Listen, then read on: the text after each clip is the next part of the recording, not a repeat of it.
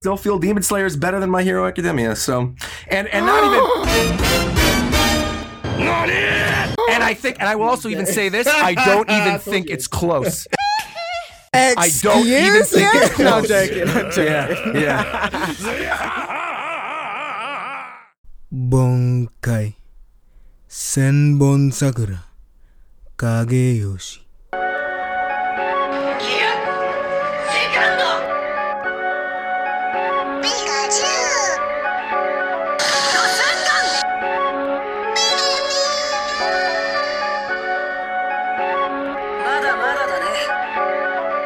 Welcome anime fans to the Super Anime Podcast, where each week we look to entertain, inspire and inform you on all things anime. Whether you're new to anime or a seasoned veteran, we invite you to come listen, share and laugh with us. We hope every episode ignites your otaku spirit and leaves you feeling super. Thanks for listening, hope you enjoy, let's start the show.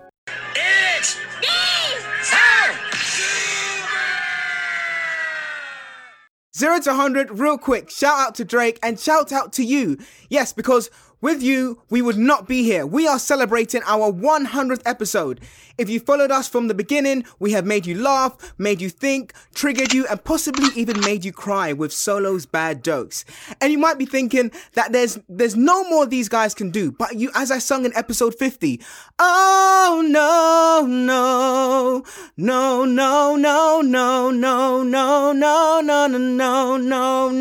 Because you know what, Solo and I are, we are a team. Best old friends, as it were. And you know what? We've only just begun. And yes, we've just begun. Sharing horizons that are new to us. Okay. Watching the signs along the way. Talking it over, just the two of us.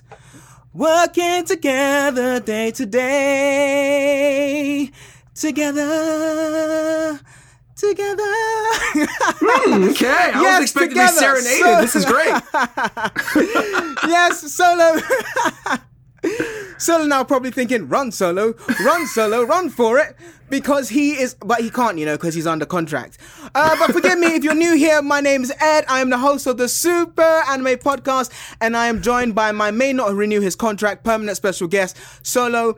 If you made it past my bad singing, this is a super special episode. Not only is it episode 100, but we will have a special message from the talented Dante Brasco, aka Prince Zuko himself. But before we get there, we have another super talented guest joining us today for our 100th episode. This person has amassed over 500k followers across all platforms, with YouTube having over 320,000 subscribers and over 53 million views. Some may call him the Oracle of One Piece, the champion of Nintendo gaming. To me, he is the smooth singing, jazz loving, epic reactions, Pokemon player. Welcome to the show, Rogers Bay! Supreme victory. Thank you for having me. Greatly appreciate it. That was a great intro. Also, did you know Dante and I actually know each other? Really? Yeah, so Dante and I actually did events. This was when I first moved to LA for a company called Tiltify that now does like most of the charity gaming stuff on Twitch. But when we first were doing stuff with them, that was actually, it was like 2014 going into 2015. They were doing like smaller charity events. And one of the charity events that we worked, Dante was part of. And then we sort of just synced up, ended up being at the same event at Pokemon Worlds that 2015. And we've been friends ever since. So that's so funny that you mentioned that, because literally, I mean, I've gone bowling with the dude, he's great. So that's just super funny that you mentioned that. You happen to have him on, send him a message while I'm on it. It's cool. I do want to preface that I don't know him. It's more for cameo. We paid him to say a special message for 100. I got you. But that's still funny though that you mentioned it. That's cute. Yeah. Thank you very much, Ed. Much appreciated that great introduction as always. You know what, Ed? You know what? I appreciate you because I was sitting here thinking, if I'd asked me to do one of his introductions, I don't think I could do it to your level. So, you know, like I said, he was nailing everything. Okay? Champion of Nintendo, jazz lover, right? You know, leader of whatever you said. It was like, it was great. Whatever you said was awesome. Yeah. Oh gosh, yeah. We always make our guests feel welcome. You're gonna have to teach me. Thank you. I will definitely not appreciate that. Oh, no worries. Go for it, Solo. I mean, it's enough from you now, Ed. It's enough from you now. It's my time to shine. All right. Right now, we have a guest that personally you're one of my favorite YouTubers. I'm not just saying that because you're on the show. I honestly, like, one of my favorite moments is the infamous, obviously, Mammoth Boy pillow throwing incident. God. Big Mom's amnesia. I knew this was going to come. Wait. So funny, man. Wait. However, I am on your side. Thank you. I had the same reaction. To be fair, I feel like most people who watch me regularly were also on my side. Because I don't know. We were just talking about this before we even started recording. I was talking to Ed about this with the One Piece community and sort of like where we're standing right now in terms of, you know, the kind of content that people want and what's going on in Wano country. And, you know, this is now the longest arc in the history of the series. And so there's a little bit of arc fatigue. But we're sort of at a point where, like, people don't want to hear anything bad, it seems like. People just want to, like, take the chapters for what they are, and the criticism will come after Wano's over. But people are like, no, just wait for it to be done. But yeah, I'm somebody who, like, when I came up on YouTube a couple years ago, it was the kind of thing where criticism was what people were interested in, right? Like, people wanted to know my specific detailed thoughts on chapters. And now the general fandom doesn't really want that as much, which is why I sort of transitioned into doing them as live streams, because every time I would upload a reaction, the reactions were initially, you know, always exciting because I was seeing something and seeing it for the first time. But then I would record the review and I'd go in depth about why I didn't like something. And then the comments would always be flooded with people getting really angry with me. And so then I went, okay, I'm going to stop doing the reviews and I'll make them as just review and live reactions. And the people were mad saying, where'd the reviews go? Why'd you get rid of the views? And so it's like, fine, and I'll bring them back and I'll make it a stream and it'll be a whole big thing.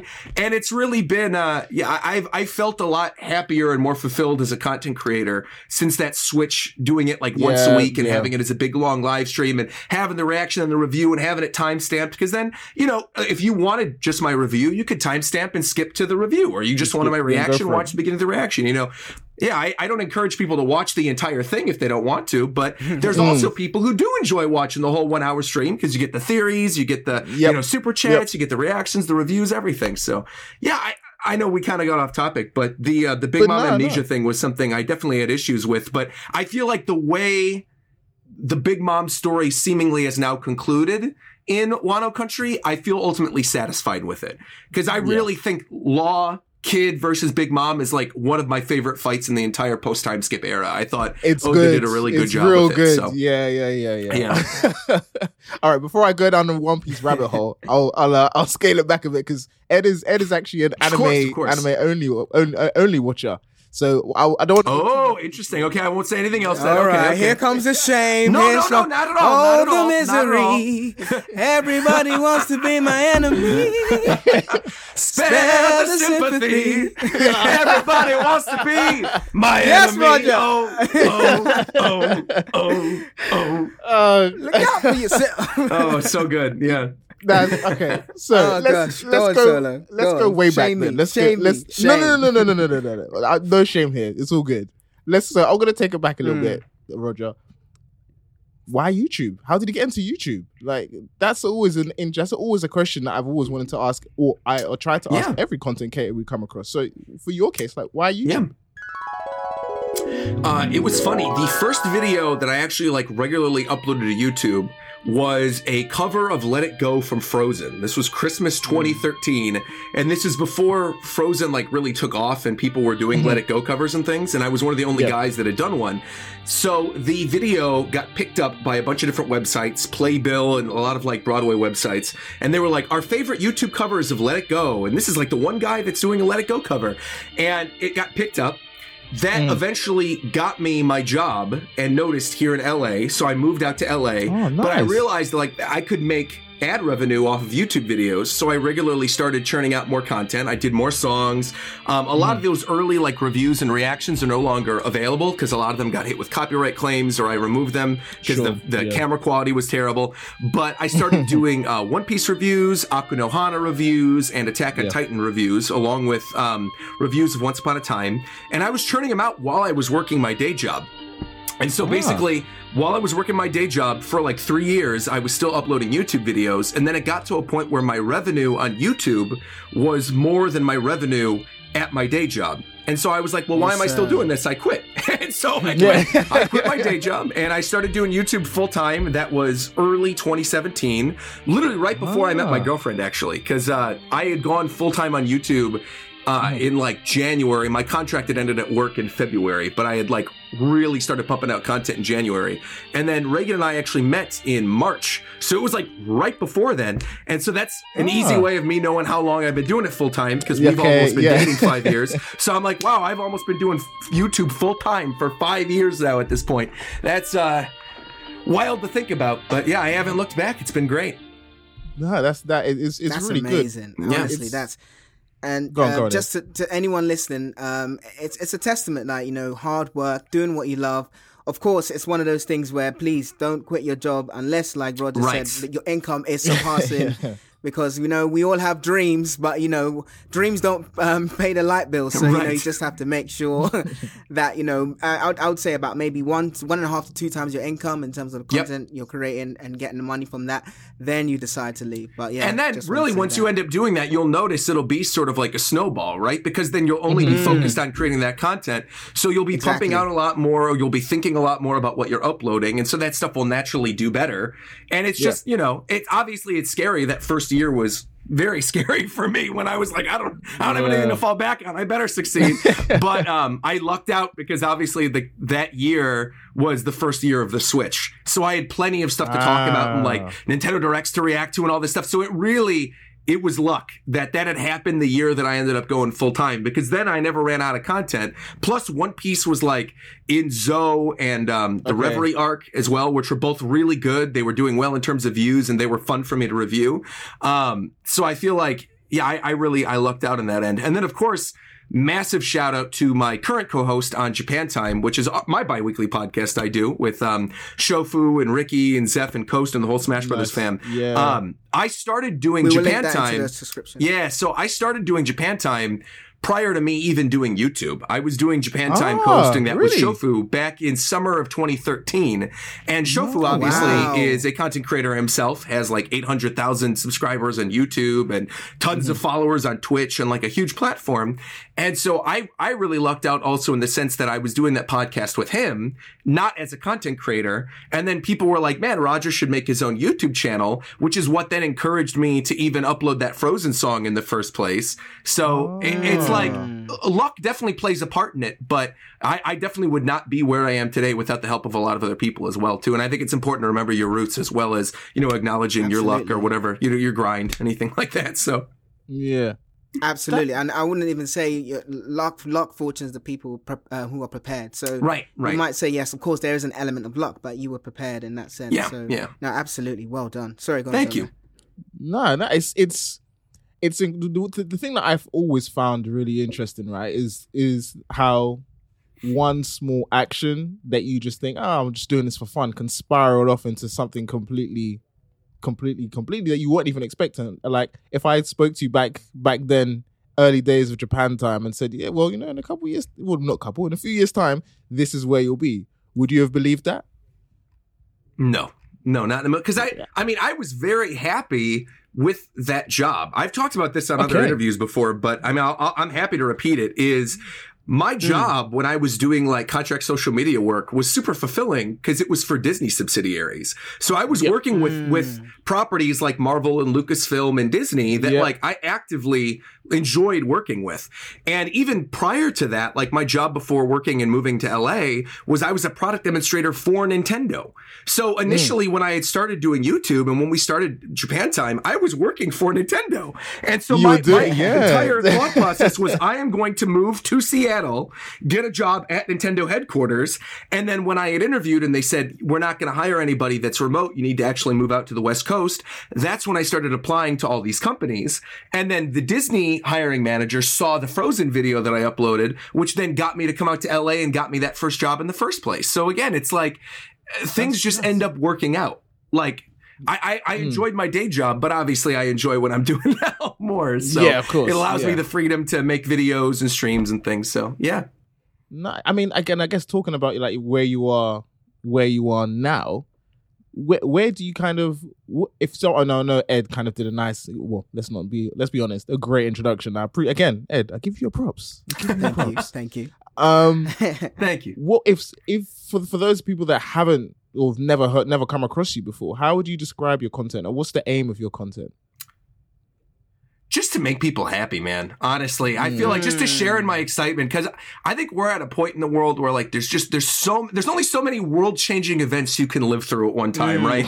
And I feel like definitely. The past 3-4 years have just been like absolutely wild and taxing, you know, on our mental health and on the mental health of humanity as a whole, right? And so I just feel like it's important to sort of take a step back and immerse yourself in something fun that you enjoy. And so the big thing with my channel that I've stuck to ever since I started is I only cover things that I'm passionate about, right? And I think people will chase doing videos on topics that they think are going to bring them in views or, you know, well. And that's never been my intention with stuff. Like, I know certain videos will do better, but I'm never doing content because I think it will bring in views. I'm doing content because it's something I'm actively interested in, that I want to find out more about, or that I enjoy. So that when I'm breaking down crying over Smash Brothers characters, it's genuine. And people can tell that, like, I'm actually freaking out that Sakurai, somehow the madman, got Sora from Kingdom Hearts into Smash Brothers. You know, it's like... So I think I saw that reaction. The aim for me has always been to just have fun, right? And to make content that I would enjoy watching, and that I think and hope other people would enjoy. You know, a lot of the stuff that I listen to, and I'm not just saying this because I'm on a podcast, it is long-form podcast type stuff, right? Like I watch, there's a channel called Double Toasted that does really great entertainment stuff. And there's another channel called H3 that does sort of like YouTube drama. And so those two, I'll listen to them pretty regularly, and their videos are all long form podcasts, usually about like an hour to 2 hours long. And I listen to them while I'm doing work, right? And so that's a big reason for why I've gone more into like the streaming side of things versus like the 12-minute like video uploads, because that's the stuff I enjoy watching, and it's the stuff that I enjoy making. So I think, you see that in the content nowadays, where I'm doing like the One Piece streams on Sundays. I do the Nintendo Direct reactions. Most of the content that really blows up, even stuff that like recently has blown up. Like I did a reaction to the final boss of the new Pokemon game, and I uploaded that video, and that video got 140,000 views, which I was like, what? You know, like I was blown away by it, because it was just a clip from a live stream that I had done on Twitch. But I think the reason why it did well is because people saw I was genuinely excited and scared during that boss. And so people related to it. So you never know what's going to end up doing well, but it usually ends up being the thing that you're really invested in. So, yeah. And for me, Roger, that was one of the first things I noticed about your content. It's generally, you're so passionate about what you're talking about. Yeah. It's not a case where I'm forced to do this. And it reminds me of a quote where someone said, your earnings are a byproduct of how well you serve your audience. Totally. And I think it's completely that. We say we did we went to a convention and we did like a how to run your podcast episode, and I think someone asked us, how do you start a podcast? And I think Solo mentioned this as well. It's like, what is your why? If you're starting to make money, it's very much you're gonna fail. Yes. Or you're gonna essentially you're gonna quit because it's not something that comes instantly. It's gonna be very difficult, right? Yeah. You need to do it out of the passion, and from that passion, you could possibly monetize it. If you never monetize it, so be it. But at least you're doing it. The passion is what is driving you, video to video, audio to audio, podcast to podcast, so on and so forth. Absolutely. So I would definitely say that. And then one thing you mentioned, let's get a bit deeper into the ocean as well. Sure. As it were. Sure. Because me and Solo had a massive argument because you mentioned Sora, right? Me and Solo had a massive argument, like, because we basically, is Sora a Disney character? Or is he a square? And what do you think? I can happily clarify this for you because, square, again, yes, I used to work for Disney. So let me explain. Disney owns Sora. So what happens is Square Enix, the weird thing about it and why so many people were going back and forth on Sora being in Smash in the first place is the character design of Sora. Not the character, but the actual design of the character itself is owned by Square Enix. But the character, not the design, but the character, the name, the property, is owned by Disney specifically. Oh. So what happens is if Square wants to do something with Sora, they can create a new design for the character and, you know, publish it and do stuff with it. But in order to actually have a video game featuring Sora, they need the approval of Disney. So it's a complete joint collaboration, which is why it was such a massive deal that Sora got in Smash, because literally, if you look at the very end credits of that last Sora trailer, you will see in the very bottom corner, they added the copyright Disney at the ending, because Disney's the one that actually owns the character, and that the rights to all the Kingdom Hearts stuff that was included, that includes Hollow Bastion, that includes like Sora, Riku, all those characters, they are owned by Disney. And Square obviously publishes the games. Square includes the Final Fantasy characters, and Square comes up with the designs, but the core Kingdom Hearts lore itself is owned by Disney. Yeah. Ah, so I was right, but basically. You know what? Now we always have this back and forth. Yeah, I'll let you have this one. You know, I'll let you have this one. Go for it. You have it. Did you guys see the stuff that leaked after Sora came out? Like the data mines and what people discovered about Sora and Smash Brothers? Is that apparently, and actually Sakurai talked about this as well. Yeah. So basically, they didn't know if they were going to get Sora going into Smash Brothers. They obviously had talks and they wanted to do this for a long time, but Sora won that initial fighter ballot dating back to Smash 4, but basically was not deemed realistic, which is why Bayonetta ended up getting in as the fighter ballot pick, because Bayonetta was like the number one of quote unquote realistic fighters that they could actually go and get the rights for. Ever since the conclusion of Smash 4, Sakurai opened conversations up with Disney and with all the other rights holders to try to get Sora in there, and then when they finally finalized that Sora was going to be in the fighter ballot, they still weren't even confident enough that they would be able to include him. But the reason why that last challenger pack has 6 characters instead of 5 is because at the last hour, Disney gave the okay to include Sora. Because if you look at the data mine, initially the character ballot was going to end with Sephiroth. That the Sephiroth reveal wasn't going to be midway through. It was going to be the conclusion of the whole Challenger pack. And they moved Sephiroth to the midway point. Right. Which makes a lot of sense. You know, Sephiroth is an iconic final boss, would have been a good conclusion to the entire Challenger pack. But they moved Sephiroth to the middle to then balance out the character pack once they got Sora's inclusion, which is why Sora was that final 6th fighter. But if it was just going to be 5, Sephiroth would have been the 5th. Yeah. Before Solo goes into everything One Piece, in terms of, maybe he might, but just more so, I saw one of your stories which triggered me, Roger. Oh, let's hear it. Let's hear it. So, I saw I can't remember the specific thing, but it was around My Hero Academia, kind of like... Oh, let's go. Let's get into this. All right. Let's go. Okay. So it was, has there any... what was it? I can tell you right now, I know exactly the thing you're talking about. It was the girl... All right, perfect. Yeah, she said, what's one specific topic that you think would piss people off? And I said that My Hero Academia peaked at the Endeavor arc, and it's been diminishing returns ever since. Oh, my God. That's what I said. Yeah. I stand by that. Vehemently, and I'll explain my stance, but I mean I stand by that as both someone who used to love the anime and also read the manga weekly and eventually had to end up I don't know where you are in My Hero. Are you a manga reader or an anime? I'm an anime guy. Okay, so then we can't fully have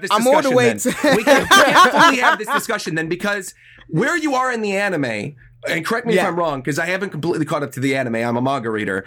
Did the anime start My Villain Academia yet? No. So where I am is Shigaraki is basically now leading the whole kind of villain army, as it were. Right, that's My Villain Academia. Yeah. Okay, fine. Yeah. Okay, cool. So that's kind of end of season 5. So I'm like literally, because I was triggered because I was like, okay, to be honest, if it wasn't for season 5 and that ending, I would agree with you. Yeah. But I think getting into that whole Shigaraki story and that sadness and how, you know, his parents and all of that stuff, spoilers. Sure. I started to see that, you know, diminishing marginal returns, like, start to, you know, come up again, because I'm seeing the story starting to pick up. Now, you are obviously a manga reader, so you know ahead of time what's happening and what's not happening. So you can obviously say, Edward, sit down, because it doesn't get better than this. So but here's the thing, right? Really a lot of people love the next arc after Endeavor, My Villain Academia. A lot of people. Okay. Like, longtime fans really do like it. It wasn't something that necessarily resonated with me. I think it's a good arc still, like, as a whole. And I think the art is obviously always beautiful in My Hero.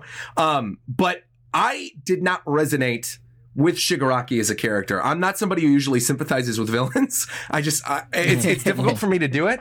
And so for me, the My Villain arc didn't work as well. And I felt like, with the conclusion of the Endeavor arc, we were really getting a lot of good stuff with the heroes and with the cast. And I really thought there was a lot more they could have built on that before eventually moving into the stuff with the villains. And because we moved away from it, and again, I have not watched the anime, so I don't know how they spliced certain things together. But as a manga reader, it was semi-jarring for me to then get into My Villain Academia, see some of the things that occurred, really end up liking it, and then jump into the next story arc after that, which I had a lot of issues with, and I'm not going to spoil you because I do want you to enjoy it blind and, you know, not take what I'm saying into account, like literally just enjoy it for yourself. But me personally, again, without getting into spoilers, I felt that for what the arc following that was and for how they built it up, there should have been a lot more that happened afterwards in the story. It's difficult talking like about this in vague terms, but I feel like there should have been a couple more characters that died. There should have been a couple more things that like were fully fleshed out. And with that not really happening, with how big that arc is, I was left severely disappointed. And then moving into where we are now, I just feel like things are starting to rush. I feel like we're never going to end up getting stuff for certain characters that I really thought were going to be fleshed out.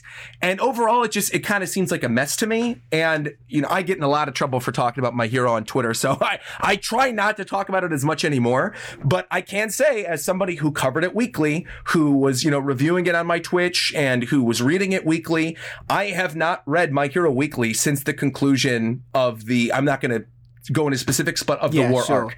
After the war arc, I dropped it, and I have not looked back ever since. And I've checked in every once in a while, and just caught up on my own time, but I have not done content. I don't plan on doing content.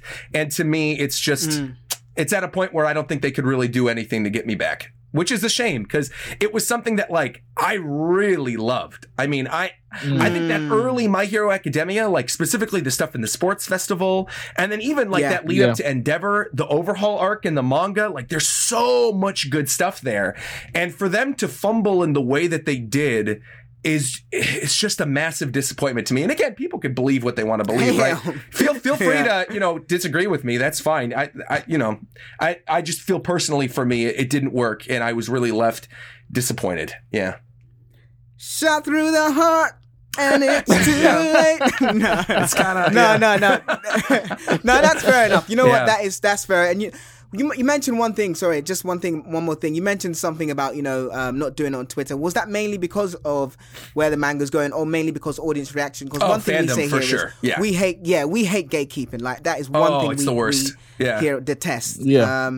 You know, and I know Solo made some great points in previous episodes, you know, regarding how you come through anime. Is it if you don't come through Naruto, if you don't come through this way, then if you've only seen this kind of anime, you need to have seen like a really specific kind of niche anime to be considered an anime watcher. It's just ridiculous at times, you know? I just wanted to get your take on that. Yeah, I mean, it's funny because when I first started my channel, just like we were talking about earlier, I was covering 3 series because they happened to be the only 3 series that I watched.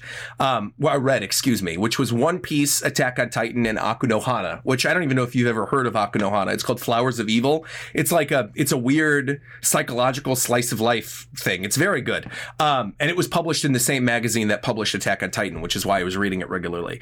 But, like, spoiler alert, I am actually not that big of an anime fan. What? Nani? People think because I do anime. Yeah. So people think because of what I cover on my YouTube channel that, like, I have watched so many different anime and like I cover so many different things and you must be like the biggest anime fan in the world. I'm not, man. In fact, it's very difficult for me to get into new series, which is why when I find a series that I really like, I end up going full force into it. But I mean, had I not, like, I grew up reading manga. I grew up reading One Piece, The Gray Man, Sergeant Frog. Like, I like more anime and manga than the average person. But realistically, like, if you asked me, you could only cover one thing on your channel, video games or anime. I mean, I would choose video games all day, every day. I mean, it's how it is. Like, I feel much more in tune with the video game industry. I've always sort of felt that. I think you'd even see it in my reactions, right? Like, I don't think I've ever broken down in tears as much as I did with Smash Brothers reactions. There were moments for sure in One Piece or Hunter x Hunter or Naruto where I did break down in tears, but it's a different kind of thing, right? That's like after watching 500 episodes of something, that something eventually resonates with me. Whereas you could literally show me the logo of a certain game and I'll break down crying. So that's, I think that's something that people always assume that like I'm this huge anime fan, but I'm really not, which is why I always am asking for people's, you know, recommendations for things and for other things that I should cover and what they think I would like, because my tastes are very specific and it takes a lot for me to get into other new series, and eventually I'll get into them and I'll enjoy them, or I won't, and then I just don't cover them. But yeah, I mean, I guess again, I've covered more anime than the average person, but like my girlfriend, for example, Reagan, she watches like all the new animes almost every season, like binges all these different series. Like she's way more into anime than I am and way more in tune to the fandom. Whereas I'm sort of in my little bubble of shonen where like, this is what I enjoy. Yeah. This is what I enjoy watching and covering. And so that's why I don't really diverge from that too much. When I do, and I enjoy something like say Vinland Saga or some other seinen, that's great. But on the whole, yeah, really, I connect more with shonen. I find that so interesting. But and as you know what, to be honest, as we've been doing this podcast, it's actually not that. It's also not as surprising anymore because we interviewed Jason Page, obviously the wonderful man, that sang the Pokemon theme tune. And he had the exact same assumption made about him. It was like, to be honest, not really. I'm into Pokemon now, but to be honest, no, I don't really care for much of it outside of that. And it's so because there's just natural assumptions. Like, well, obviously, if you're the voice that sang the Pokemon theme tune, you must be this like supreme expert.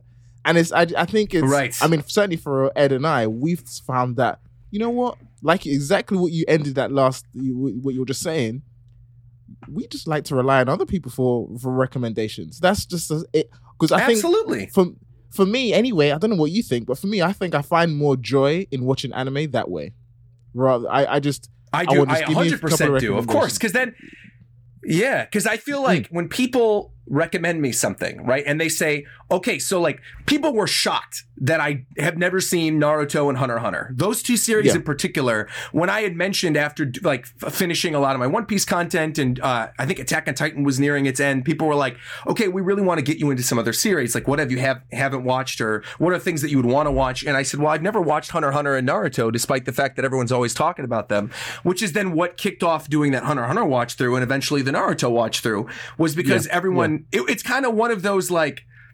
Not to go back to the gatekeeping conversation, but it's one of those things where it's like, well, you can't call yourself an anime YouTuber unless you've watched Naruto, or you can't make content unless you've seen Hunter x Hunter. So it's like, fine, okay, I'll watch them. And it just so happened that through watching them, I really ended up enjoying them, right? And that's where, you know, the content was then coming out of it and I was happy uploading the content. And then people, again, saw the natural passion behind it, which is why they were watching the content in the first place. So I sort of fell into it. But I mean, in terms of like, monthly or weekly anime regularly, there's two that I'm covering right now and watching weekly in terms of reactions on my Twitch channel, and that's Ranking of Kings and Attack on Titan. And Attack on Titan, I've literally been a fan of longer on my YouTube channel and made more content on my YouTube channel than almost any other series. So I love Attack on Titan, and I'm a manga reader, so I'm excited to see how that stuff comes out in the anime. And Ranking of Kings was something that was new, that was recommended to me, that has a very different art style that feels very different from the stereotypical anime that you would think of, and that's a big reason why I've been enjoying it. But yeah, I mean, it's not like I'm somebody watching everything each season, so I don't know, we and Ed talk about this all the time. I just don't have the time So I don't either. I know. Because then people are like, oh, we want you to cover 9-10 different series. I'm like, well, if I do that, then I can't crank out the content that I'm already making for you. So it's like, that's the catch-22. People always want me to cover more things, but at the same time, I can only do so much each week, right? You know, and Oshi, one quick thing. Boji, about Ranking of Kings. I love Boji. He's what a good main character. He's good. It's so good. Go on. Yeah. Please don't ruin it. Solo said I need to watch it, so I will watch it. Great. It's on my list. It's on my list. Yeah. So what did you think? What did you feel about after that, obviously, because Naruto is, I mean, come on, man, this is one of the staples. So watching it whilst kind of after the fact, whilst, you know, it's finished, it's basically wrapped up. What you had a unique perspective because you're going into it completely blind, and I think that's so unique. I mean, it's the reason why I like watching Totally Not Mark's videos, because you're just going into it blind. So for yourself, how did you find it? Like, okay, people keep talking about it. I know you said that you enjoyed it, but is there anything specifically about Naruto going through it that you thought, you know what, it's not as hyped up as it should be, or it's overvalued or undervalued? What was your kind of cold take on it after you finished it? Yeah, overall, especially now that like I'm removed from it, because you got to remember, I was doing those live stream watch throughs 3 times a week, every week. Wow. This was February, in addition to my regular content. So I started in late January, early February of last year, and did not stop. I binged it and literally did 4 or 5 episodes of stream 3 times a week, every week, from January up until, I think it took us to like September, October. So it was my life for like 9 months. And, you know, there was definitely a point, I'd be lying if I said, you know, around like the beginning of the war arc, where I was really starting to feel fatigue and I could sort of see the cracks in the armor. But as a whole... No, I totally understand why it's a classic. It's great. And there's so many things now that I've noticed in modern shonen that are ripped straight out of Naruto, that it's clear like, oh, this is where this came from, right? Like, this is where this character archetype originated from. This is where this type of rivalry originated from. There's a lot of stuff like that that I've come to notice watching it for the first time. I will say, I guess just like overgeneralized takes, I think Naruto from the very first episode up to the time skip, I think is near flawless. I really enjoyed almost every story arc, with the sole thing that I didn't really like being the Konoha crush with the Orochimaru versus Hokage fight, which dragged on a little too long. And again, I'm somebody that was binging it and skipping filler, right? So I was watching the anime. It wasn't just I was reading it. I was watching every episode. And that was the one time where it really started to drag, but I feel like the majority of that first segment of Naruto was just phenomenal. And I actually think my favorite arc was the search for Tsunade, where you get the introduction of Itachi. You find out more about that. You see, you know, Tsunade, you don't know whether or not she's actually going to go along with Orochimaru. You have the Sannin showdown. You've got Naruto learning the Rasengan. You've got then Tsunade showing off the power where she's using the chakra for her whole body. You have the fight against Kabuto. I mean, there's so many good moments in that from beginning to end that I feel like as a whole, that was my favorite arc of the pre-time skip. And I know a lot of people really love the Chunin exams, but I feel like while I enjoyed the Chunin exams and the highs of the Chunin exams were really high, I think consistency-wise, beginning to end, Search of Tsunade is what kept me the most engrossed. So I'd say pre-Naruto, that was my favorite. Yeah. I mean, I would, again, everyone's entitled to their own opinions and stuff. I personally loved Shippuden. I like Naruto as well, but I know Solo's going to probably call me out because I'm saying it wrong, but Shippuden. Shippuden, you can say whatever you want. Yeah, exactly. I actually love that just because it was quite... You did last time, but anyway. But it was action-packed. It was... for me, it developed the characters a bit more. You got to understand. Yeah, so that for me was... more impactful as a way. And you're not alone, by the way. I think most people are like that. And I think for me, just binging it, it was the kind of thing where I would notice how I was feeling, but I would also notice how my chat was feeling. And because obviously you've got that back and forth. And It was clear. I mean, there was a massive drop-off in terms of live viewership from when Naruto ended and went into Shippuden until really the beginning of the Pain arc. From that entire segment, it was like we were way lower in viewership. People were obviously not enjoying it as much. I personally wasn't enjoying it as much. I think like the Kazekage rescue mission was the first time I really noticed like a lot of filler. Tenchi Bridge I thought was fine. Like I liked Sai more than other people, but I felt that went on a little too long. And I think the highlight of the stuff pre-Pain and all the stuff with Jiraiya and Sasuke versus Itachi, I think the highlight of it for me was Shikamaru versus Hidan. But even that, like, I wasn't resonating as much with Asuma, right? Like Shikamaru's teacher, because we didn't really get a lot of time to spend with him in Naruto anyway. So when he died, a lot of people in my chat were like, oh my God, this was a moment that made me break down into tears. I'm like, I gotta be honest, I barely even remember this guy's name and I'm binging it. So it's like, it's the kind of thing that it didn't hit me the same way.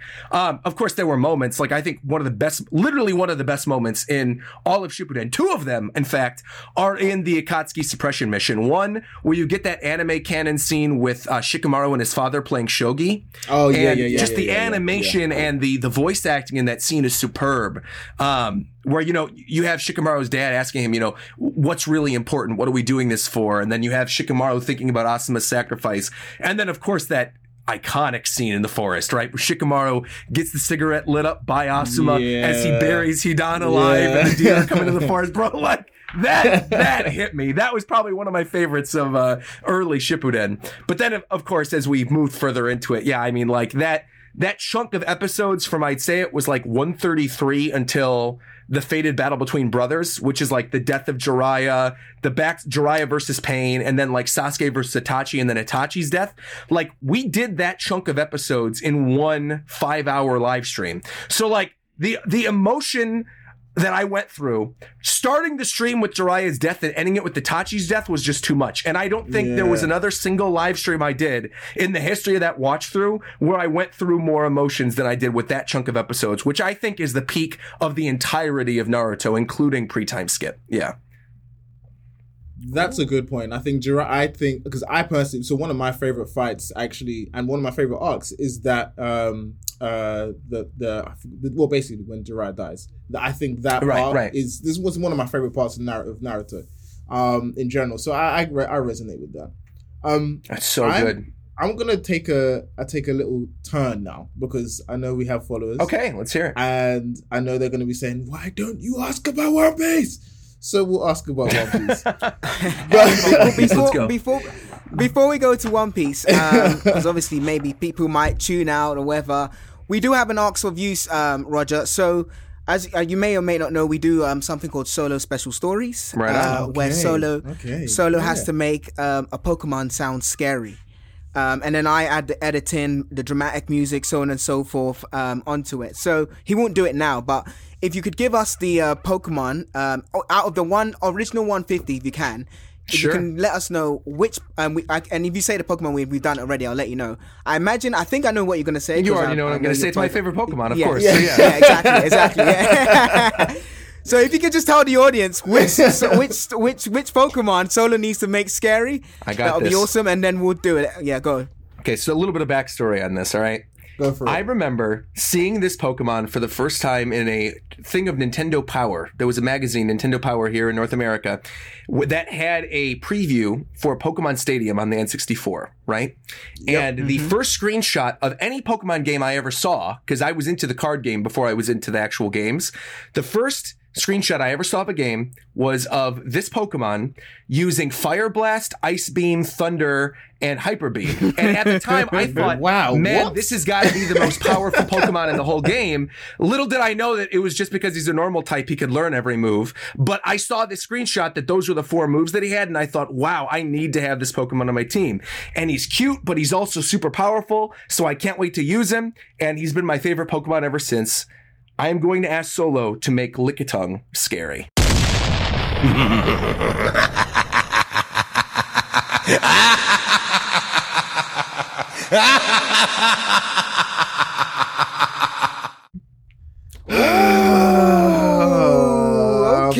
This is tough. I'm not even going to lie to you. This is tough. I think think you can do it, Solo. You've had some tough ones. You can do it. You know what? The thing is, I knew it's Licking Town because you even said it on multiple streams. He's my favorite, of course. Videos. Oh, yeah. It's in the background of your videos. Every Pokemon game I have ever streamed as a playthrough on my YouTube channel, every Pokemon game ever where he's available, I've had Lickitung in my final squad. There's never, literally, if Lickitung's available in the game, he's on my team. Like, it's like I only have 5 Pokemon because I know a 6 slot's always going to be Lickitung. One of those is going to be Lickitung. Of course. Oh, God. All right. Okay. I will give it a try. That's a tough one. I'm ready. You can do it. I'll do it. That'll be fun. I'll do it. A bit of background for you, actually, Roger, on this. So this was born out of an idea that I thought that if Pokemon were real, people wouldn't think they're all cute. They would be horrified. Okay? Of course. Like, the first one I did was Jigglypuff. Like walking down a dark alley and seeing Jigglypuff. That's not a fun thing. Like just seeing the glare from the big eyes. That's not fun. So that's where it's born from. But I will definitely give Lickitung a try. I'll turn it scary. For sure. I will say though, people say that all the time where they're like, yeah, you like Lickitung, but Lickitung would be nasty and you would never want to have one in real life. Bro, I don't know if you've seen the Detective Pikachu movie, but Lickitung is one of the Pokemon that was in the Detective Pikachu movie. Yeah. And they made him realistic. And despite his giant slobbering tongue, I still thought they made him look real cute. So I still would want a Lickitung. Despite having seen him in real life, I still want to look at him. Let's give it a try. I'm gonna have to give him a move or something. Just give him a move. There you go. Scary. You can learn anything, right? So I'll give him a move. You can pretty much learn anything. Yeah, look up his moveset online. Yeah, exactly. That's what I'm gonna do. All right, Roger. So as we promised you, this is Solo Special Stories. So we hope you enjoy it. You chose Lickitung, and I'm now gonna hand it over to Solo. Ladies and gentlemen, it's been a while, hasn't it? So everybody, close your eyes, sit back. It's time for another episode of Solo's Special Stories.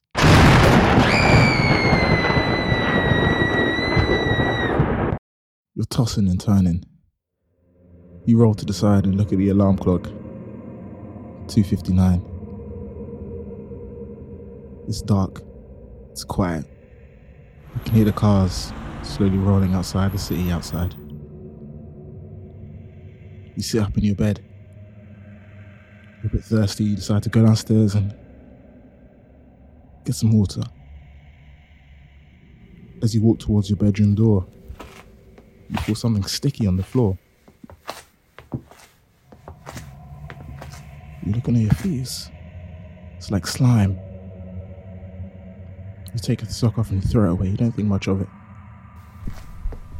As you walk down the hallway, you start to hear drips. You're looking around. It's dark. The shadows. Can't see anything. And you start to see drips. Puddles in front of you. You look up and you start to see a dark shape in the corner of the landing.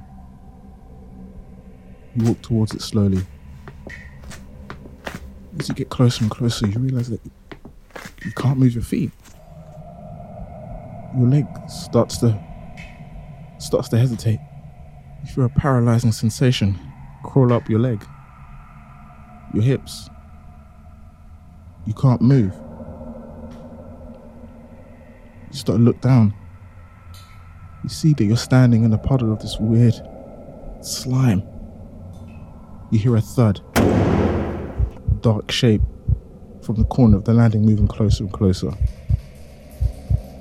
This weird shape with a dragging sound on the floor. You see a weird animal with a huge tongue scraping along the floorboards. You can't move. Your breath is even harder to take in. As it gets closer and closer, your eyes are peeled open. Unflinching, unblinking. The mouth opens wide and darkness swallows you. Complete. Ooh, sticky. Yeah. That was a tough one. That was a tough one, Roger, but I like that. I like that. I thought, you know what I'll go for? I remember that he's got a move called Lick, obviously. Yeah. And remember... has a chance to paralyze. So I used that. I used that. No, that was good. I would actually love to have even heard more because you were drawing me in. You know, I felt the stickiness, you know, I was myself was paralyzed when you were speaking. I couldn't move. I'm not even joking. So I couldn't move. And that's when you cut it off the story. Oh, what happened? He swallowed him in darkness. Yeah, it sounded like Bane. Darkness. But we really born in the darkness. You really adopted it. We hope we did Lickitung justice, Roger. I think you did. I'm okay with it. I'm happy with that one. Yeah, I feel good about that one. I really like that. I really like the whole kind of build up to it, and even the slime, it gives you that mystery. Yeah, exactly. You don't kind of see it. Yeah, the breath and everything. No, that was good, Solo. And remember, he does this off the fly, people. So this isn't a case where he's writing lyrics or anything. This is all freestyle. So kudos to you, Solo. Top of the dome, boy. On the Kendrick Lamar Solo special stories. It's the hot part 6. Alright, calm down now. You don't want to get you too gassed. Oh yeah, I'm the Kendrick Lamar. Get out of here, man. No, but thank you so much, Roger, for that Pokemon. We really appreciate it. Hopefully you enjoyed that. And hopefully you all enjoyed this. Hello, Zuko here. Ed and Solo. I just want to leave a message to just root you guys on. Greeting to your 100th episode of Super Anime Podcast. And as your Fire Lord, I want to say go get your 100th episode, capture the avatar, and regain your honor. And keep going, you guys. Keep it up. Go far past 100. Fly by it. Congratulations and good luck. All right, now back to the show. I know we haven't got you for much longer, so I want to talk a little bit about One Piece, but I want to take a different tack. Sure. So it like... I know I could ask the easy questions and ask about favorite character and so on and so forth. But instead, I want you kind of just to kind of take a step back from One Piece, because we have a lot of people that often ask us why we think One Piece is one of the best stories in general. So I kind of One Piece fanboy. Sure. Yeah. So I'm going to ask you the same question. Like, what for you anyway? What specifically is it about One Piece that just continually just keeps you engaged? The world building, no doubt. I mean, I think that's the thing that I've always liked about One Piece, and this is how I always answer the question whenever it gets brought up. I think the world building in One Piece is like unmatched almost. There's very few series that have done and brought me to the emotions that I felt in terms of like the overall world. Maybe Attack on Titan's kind of the only other one that I could think of in terms of something as an overall package. I like was heavily invested in not just the characters, but like the goings on of everything else surrounding them.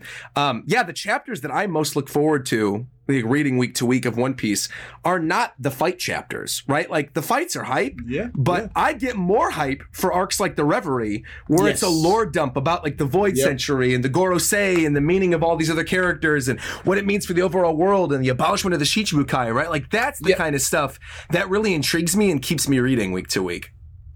And how would you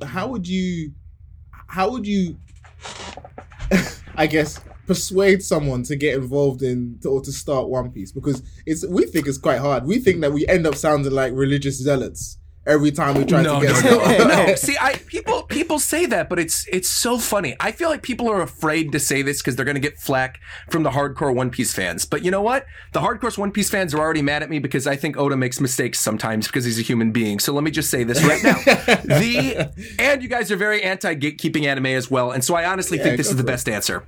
I think if you want to get somebody into One Piece, show them the episode of East Blue.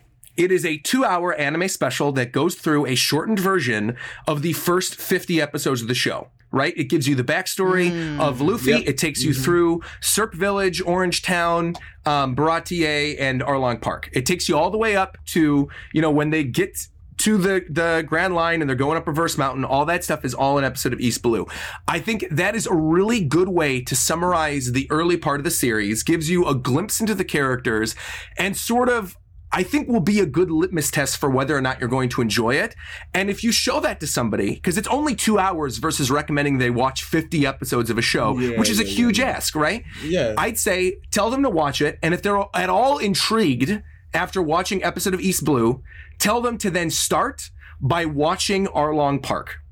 Like, starting at Arlong Park again, I obviously they would have seen like 20 or 30 minutes of it from watching episode of East Blue, but I'd say then watch or read Arlong Park, because I think if you do not like Arlong Park, you are not going to enjoy One Piece, straight up. I've never, ever in my life met somebody who has disliked Arlong Park and then has enjoyed the rest of One Piece. And I've also never met anybody who has liked Arlong Park who then did not want to read more of One Piece. So I think Arlong Park is the perfect litmus test. You get really great drama with the characters. You've got the core cast there. You get a really good fight with Luffy and Arlong. You get some also excellent fights with Zoro and Sanji as well. You get a characterization with Nami. You get some of the humor. I think it's a good infusion of everything that makes One Piece good in a very diluted short amount of time. No, I'm sorry, diluted's the wrong word. I mean concentrated. It's like a concentrated dose of One Piece, basically. And you get a really good flashback as well with the stuff with Belmare. So I think that is my suggestion. Recommend they watch episode of East Blue. If they're at all intrigued, start with Arlong Park and just read or watch all of Arlong Park, excuse me. It's hard to say that 5 times fast. And then, and then if they enjoy that, they'll enjoy the rest of the series. That's my take. Yeah. No. Do you know what? I actually love that recommendation because let's be honest. I know we're all One Piece fanboys, but it does drag. Of course it does. Of course. And I think it's ludicrous and you guys that like, we're not allowed to say that. I think it's so stupid that if you're a hardcore fan, that you're not allowed to criticize and say, oh, something, it takes 50 episodes before it gets good. It's like, look, I'm gonna. This is gonna trigger a lot of people, but I'm gonna say it. I don't care. Go for it. We love triggering. Okay, go for it. I said this on a live stream a couple weeks ago. I really like JoJo Part 3, right? I've watched all of JoJo Part 1, all of JoJo Part 2. I think Part 2 is pretty good. Part 1's classic, obviously, and Part 3 was great. I really, really, really want to watch Part 5 because I know I'm going to love Part 5 because it takes place in Italy. It's got the stuff with Giorno. I know the music is going to be good. I know I'm going to like it when I eventually watch it.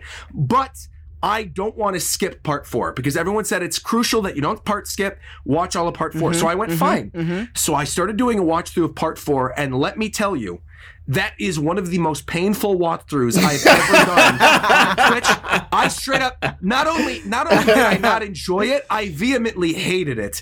And everyone's like, no, but you have to watch like 20 episodes. You have to get to Kira, and then it really takes off. Spoiler alert, I got to Kira, and I still didn't enjoy it. And it's the kind of thing where, like, you know, people are telling you, you have to watch this thing. You have to enjoy this portion of it in order to enjoy the next part. You don't have to enjoy it. Now, will I probably watch the rest of Part 4 on my own time, despite the fact I'm not really enjoying it? Sure, because it's my job as an anime YouTuber. And I feel like JoJo is one of those things like Hunter x Hunter or Naruto where I want to know everything about it just so I sort of have the context for other discussions, right? But will I continue doing a watch through of Part 4? Absolutely not. I'm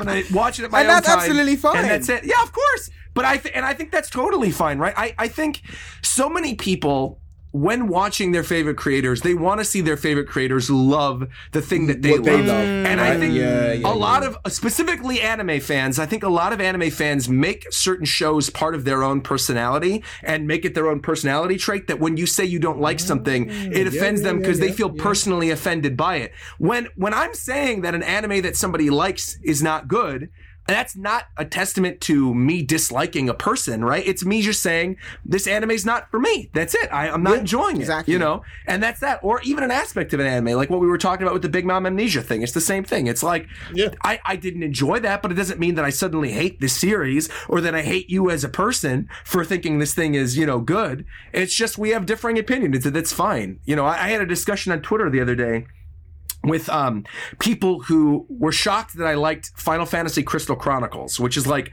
a spin-off Final Fantasy game that was on GameCube. And I really genuinely loved it. And people were like, after I had made that tweet, they're like, well, did you know it got a 3 on IGN? Or did you know that like there's all these problems with the game? I'm like, I don't care, bro. I'm like, I'm like the thing. I like the game so much. I don't particularly care if it got a 3 out of 10. That's fine. That's their review. I don't care. I still like it. You know, like it's not. Yeah, I'm confident enough. I think I'm confident enough in what I like, where I'm interested in hearing negative opinions about things and criticism of that thing that I like, but it's not going to negatively impact my thoughts on it. And I always tell people on my live streams that if you are negatively impacted by criticism of your favorite things, I would say look inside yourself, because I would say 9 times out of 10, you probably don't like that thing as much as you actually think you like it. And you just like having it a part of your personality and talking to people about it and saying, oh yeah, this is a thing I really, really love. But in reality, you probably don't like that thing that much, and it triggers you that somebody says they dislike it, because then you take it as a slight against your character because you've made it part of your character, and you never should. And you know what? People take things way too personally. Absolutely. No, I was just gonna say I agree with that, because it's a hard, because especially with something like anime, people, like you said, Roger, they attach themselves to it so much that. And also, one thing I don't like as well, that people sometimes just like something because it's just the popular thing to like at that time. So right. I remember Demon Slayer.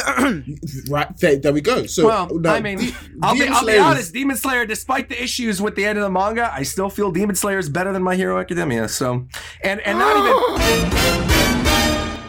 it. And I think, and I will also even say this, I don't even think it's close. I don't even think it's close. No, I'm joking. Yeah. But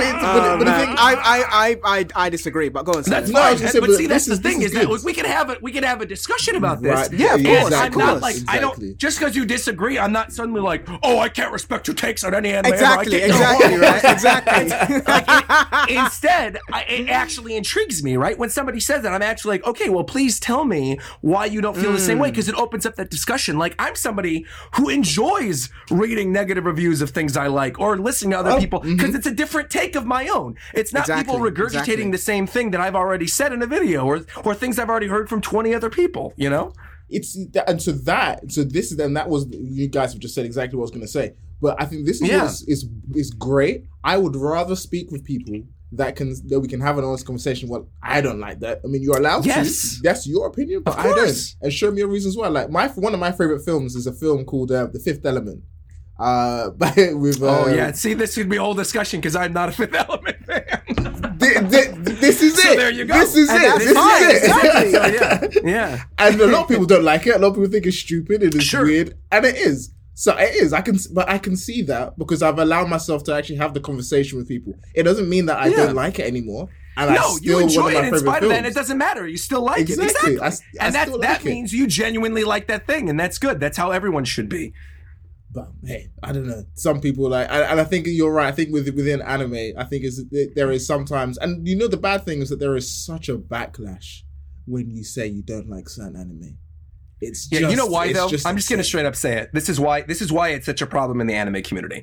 Because for as much as there's people like us who are normal people who enjoy anime or like talking about it, there is there's the people who sit inside all day and just watch anime and it's their life, right? And so again, when it becomes part of their personality trait that the only thing that they look forward to in their life is like reading a manga chapter on Sunday, and then you tell them that one joy in their life is not good, they're going to take it as a criticism, right? Because that's like, true. They're going to take that criticism, I should say, as a personal slight against themselves, and they shouldn't. What they should do is go outside. They should touch grass. They should do something else with their life.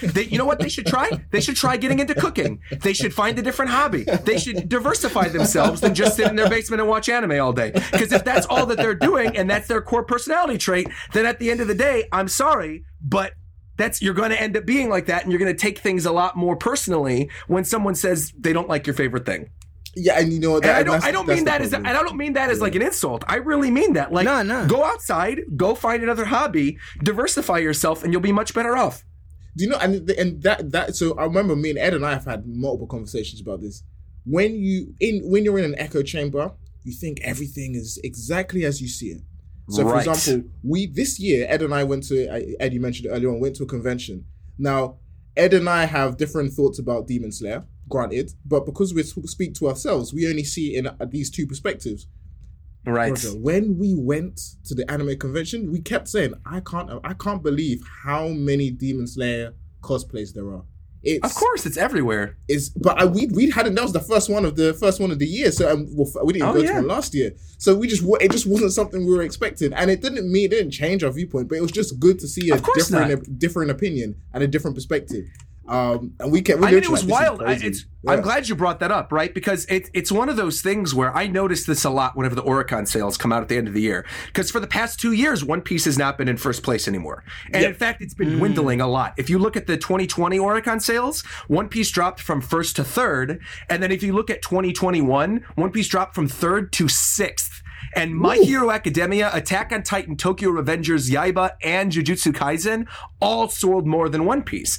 And I saw so many One Piece fans who were like, well, it doesn't matter if we didn't sell it as much as everybody else because those other series are just appealing to the popular people. Whereas 2 years before, what was the most important thing to One Piece fans? Oh, our series is selling the best. Like, we're the best, obviously, because we sell the most. Right. But then when suddenly they're not number one anymore, oh, well, Demon Slayer's number one, but it doesn't matter. It's trash. It's appealing to people. Oh, Jujutsu Kaisen's the new kid on the block. It doesn't matter. It's stupid. Oh, whatever. The anime's really good, which is why they're selling so much. It's like, no, man. There's a pretty big distinction between 30 million copies sold of Jujutsu Kaisen in a year versus 7 million of One Piece. That it's not like it's close. Big. That's a huge drop. Like, right? Jujutsu Kaisen was 30 million. Kimetsu no Yaiba Demon Slayer was 29 million. Then Tokyo Revengers was 24. And then it drops up down to 7.3 to Attack on Titan. Then 7.2 to My Hero. And then 7.2 to One Piece. So it's like One Piece and My Hero were close. But the other four were like well above it. And again, sales is not a testament to the quality of a series. But 2 years prior, so many One Piece fans would have said that. So many One Piece fans, because they were in first place, were like, oh my God, we're the best-selling series. We're the best. But now they're not in first place anymore. And so suddenly they feel slighted when something else is taking over. So I understand it. But the ultimate thing is you're going to enjoy what you enjoy, right? Like, it doesn't matter to me. One Piece could literally sell 4 million copies. I'm not going to care. I still enjoy it. Who cares? I'm here for the ride, you know? Yeah, I'm still going to like it. Like, Demon Slayer is not better than One Piece or whatever to me, just because it suddenly sold 29 million copies. But I think it's also important to look at the cultural zeitgeist and see that, like, this is resonating with a lot of people. And people could say what they want online, but like you said, when you go to an anime convention and you've got everyone dressing up as Tanjiro and Zenitsu and Nezuko Rengoku and all this stuff and Rengoku and stuff, you're like, oh man, okay, this is a lot bigger than what's inside my actual bubble that I'm talking to every week. So yeah, I think it's really important to get those differing perspectives. Do you think there is Sorry, I was just going to. Do you think there's still a part to play for story in anime, or do you think animation is now what is king regarding just an anime sales or an anime being good? Because I know one thing Demon Slayer enthusiasts always say is animation is great, and it is great. I personally don't think the story is as great, but again, I haven't read the manga. But just in general, do you think story is kind of being less important and animation is now being more important? Man, I'm going to say something super controversial right now, but that's... Go for it! Okay. Rubbing my hands. Yeah. We have every shonen that is currently being published right now is pretty much a retelling of a story that we've seen in another shonen at some point, right? Shonen follows certain tropes, right? And depending on the type of story ties that resonate with you, right? I think you could personally think a story's really, like, for me, we talked about this with One Piece earlier. The world building in One Piece, I feel, is pretty much almost unmatched. The only other shonen I could think of that came close, at least in terms of my opinion, was Attack on Titan, right? Okay. Or like My Hero, for example. The thing that kept me reading My Hero was the characterization. It wasn't really the story. It was the characters. I love the characters. I think Demon Slayer is the same way. I'm not watching Demon Slayer for the story. I'm watching Demon Slayer because the animation's beautiful and I like the core cast of characters. So yes, I do think animation plays a key part in why so many of these things are blowing up, because when you look at Yaiba and Jujutsu Kaisen, it's not like a shock that they had beautiful animes and now they're suddenly like these great selling series, you know? Yeah. Look at Attack on Titan. It's the same thing from the get-go. With the very first season of Attack on Titan, the animation was gorgeous. And really, outside of a few bumps here and there, the animation in Attack on Titan has been so solid every single season that I feel like, yeah, it absolutely does play a part in it. Now, the thing that I would say would be an argument in the other direction is, okay, well, Roger, the One Piece anime has never looked better than ever before.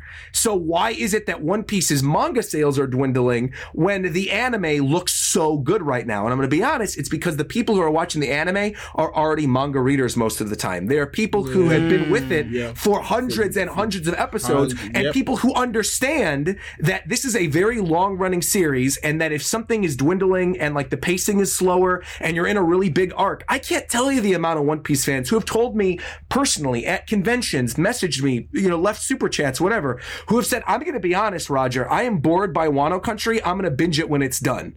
And so I think that's a big reason why One Piece is dwindling in sales, is I think there's a lot of people who are just going to wait until the that manga arc is over, and they're going to binge the volumes and they're going to binge the anime, and that'll be that, and then they'll get through it. I think we're going to see a huge bump in One Piece sales once we actually leave Wano. But for as long as we're in Wano, I don't think One Piece is breaking out of that top five anymore. I mean, or breaking into that top five, I should say, because look at everything that's there right now. Revengers is still huge. Yaiba just had another amazing anime season. Jujutsu Kaisen's about to get another one. Attack on Titan's on the final part, and My Hero's coming back. And Chainsaw Man and Spy Family are both getting anime adaptations. They're not even here yet. Like, and they're not even here yet. It's going to happen by the end of the year. And that's not even including if there's some other new series that could end up blowing up in the year. So I really think, like, until Wano is over, we're not getting out of that, you know, bottom five. Yeah. You know, and the funny thing is what you said about, like, so I've been watching One Piece well over 10 years now. This is how I got into reading a manga. Me and my brothers we all did the exact same thing. We would let it build up to about 80 plus episodes, binge it, then wait. Binge it, then wait. And then I got to Dressrosa. I was like, and I think the last episode, I remember the last episode was when Luffy bit his and he said, "Get water." And then I was like, no. I need to see immediately what's happening. And then I started reading the manga. But apart from that, was just myself. The rest of my brothers, nope, they're still on the binge. So I've got my one of my brothers hasn't watched it since Dressrosa. He goes, I'll wait till Wano finishes, then I'll sit down and just watch the whole thing. So he's got Whole Cake Island, Zoe. He's at Zoe. Yeah, so he hasn't watched Zoe, he hasn't watched Reverie, he hasn't watched Wano. And he loves One Piece, absolutely loves it, but he'll wait. Of course. And I think you're right. I think a lot of anime watchers do that One Piece fans do that with One Piece, the anime anyway. Of course, there's a ton of it. And again, it's not what you vehemently are seeing online, right? Because the people that you're seeing talking about it online are those week-to-week readers who it's the one thing that's good in their life is talking about One Piece. And so, like, that is why it becomes such a big deal when you go on Twitter and you say something negative about it, or you say you didn't like you say the chapter's 9 out of 10 instead of 10 out of 10, and people are on your butt about it. You know, it's like, it's the kind of thing where that's why, right? Because the dedicated people, the minority, the people who read it every single week and are the loudest, those are the people that we're seeing the most, right? But when you get out of your own sphere and you talk to the fandom at large, it's not like that. You know, there's a lot of people who are the anime only, just like Ed. There's a lot of people who are binging it like your brothers, right? And that is a huge thing to take into consideration that I think people who are doing it week to week or covering it online don't think about as much. Yeah, nice. I'm gonna take it make it a bit light. What if on One Piece? But what would you if you were to be in America? Who would you like to face and drive against as a One Piece character? If you were, and I'd just like to know. Clarify this question. I want to get involved in this. So the question is, if I was in Mario Kart, what One Piece character would I want to drive as? Do you mean Mario Kart? Oh, Mario Kart. Sorry, Mario Kart. I was thinking, okay, Mario. Sorry. Okay. I'm like, you want me to say Luffy's in Mario Kart? Like, what? Okay. No. Which character would you want to drive against? Like. In Mario would I want to drive again? I have no idea. What character would I want to drive against in Mario Kart? I mean, I guess Baby Mario, because I just run him off the road. No. Let me restructure. Yeah, try again. Okay, yeah.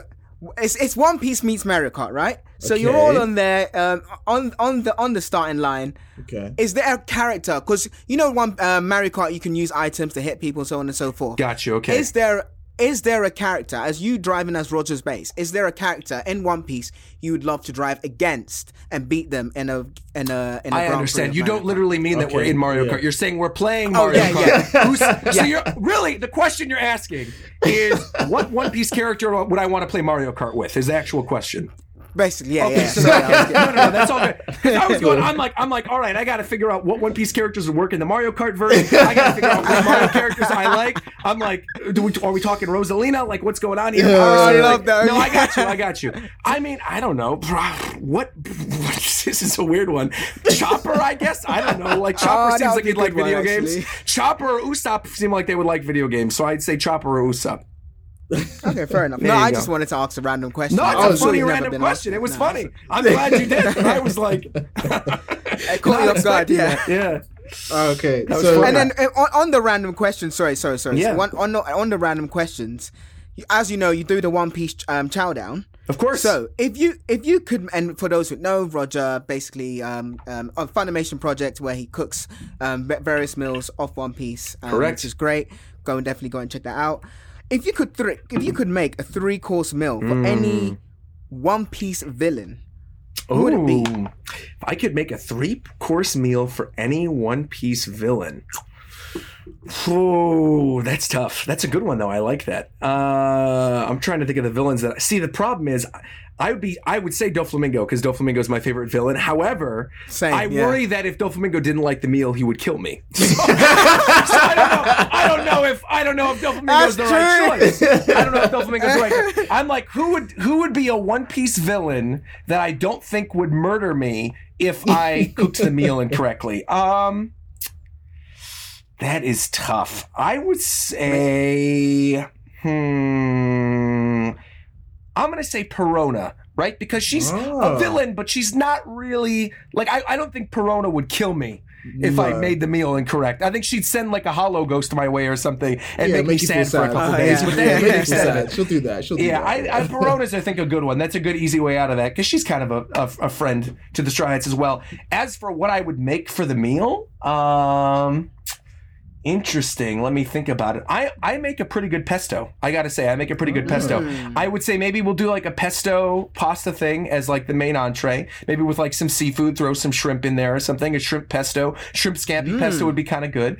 I'd say for the appetizer, I can make these really amazing little bacon, egg, and cheese wrap things. I would make those. They're like fried bacon, egg, and cheese wraps. They're really good.